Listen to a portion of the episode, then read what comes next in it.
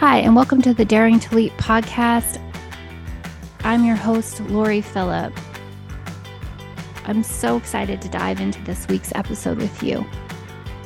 So, on this week's episode, we're going to be dissecting the McKinsey Annual Women in the Workplace study and discussing the three must haves that professional women want in their careers and what that means for you. So, let's get started. McKinsey does this annual study each year about women in the workplace. And they've been doing it for years and years and years. And what was interesting when I reviewed the 2022 study is the theme is the great breakup. It's so dramatic, I know.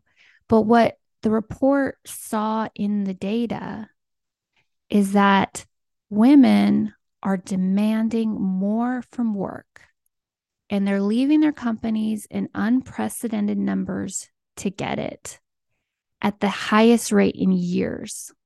So, in the study, just to illustrate this, when they were looking at women in leadership as an example, for every woman that got promoted to the director level in their company, two director level women left.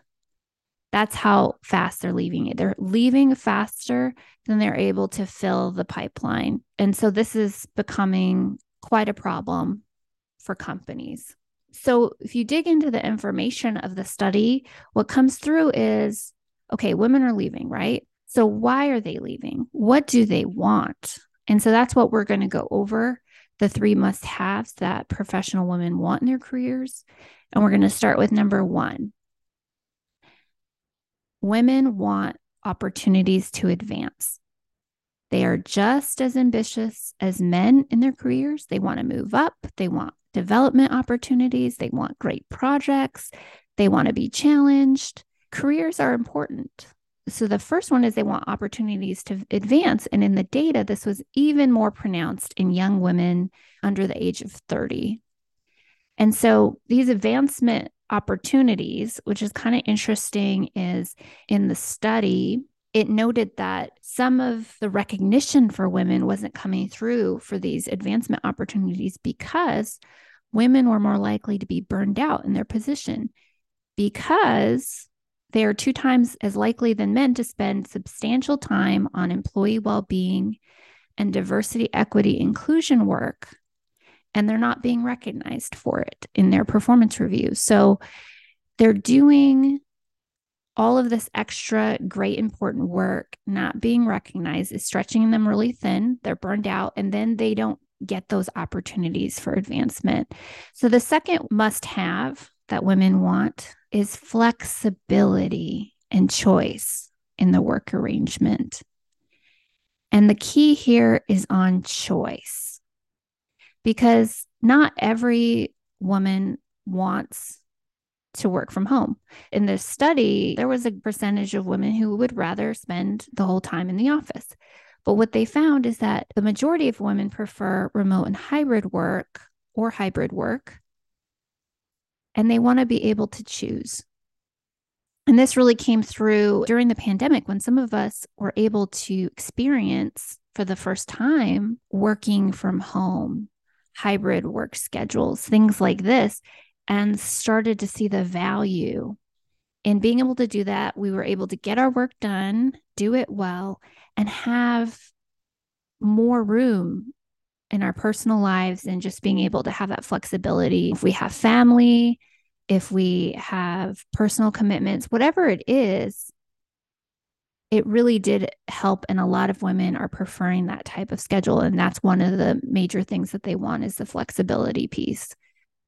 The third thing that women want in their must haves is they want a better work culture and they're starting to demand it. And not just any culture one that prioritizes employee well-being diversity equity inclusion and so there are companies that are really starting to prioritize this area for sure. But a lot of companies are slow to turn around. And it's the difference between saying that you prioritize your employee well being and diversity, equity, inclusion, and actually doing it.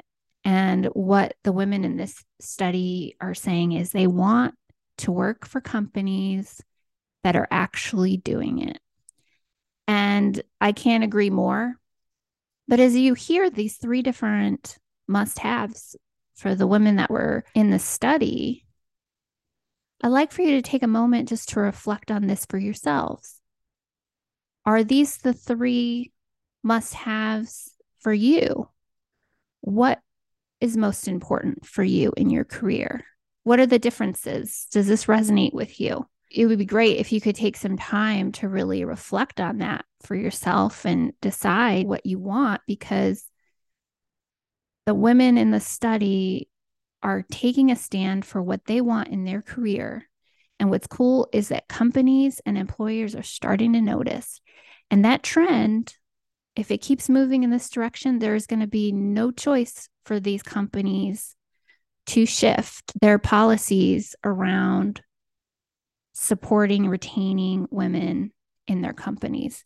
So, my thoughts on these trends from a company perspective and how that relates to you is that there will be more opportunities for advancement for women, more positions becoming available because of people moving around, more focus on retaining women talent in the organization. But the progress is going to be slow.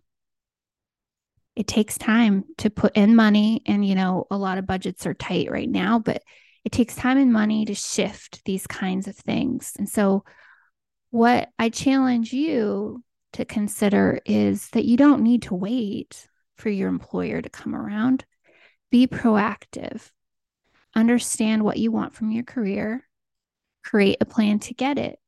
If there's something, for example, you want to do in your current company that you work for, your current career,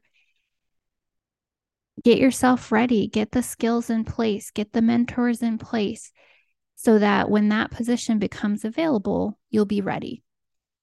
So I'm so excited to see that women are taking a stand. I'm going to use this as motivation for myself and just a broader excitement about the environment on where things are shifting in the workplace. Thank you so much for listening to this episode. If you have enjoyed it, I would love for you to subscribe, leave a review, and share it with a friend.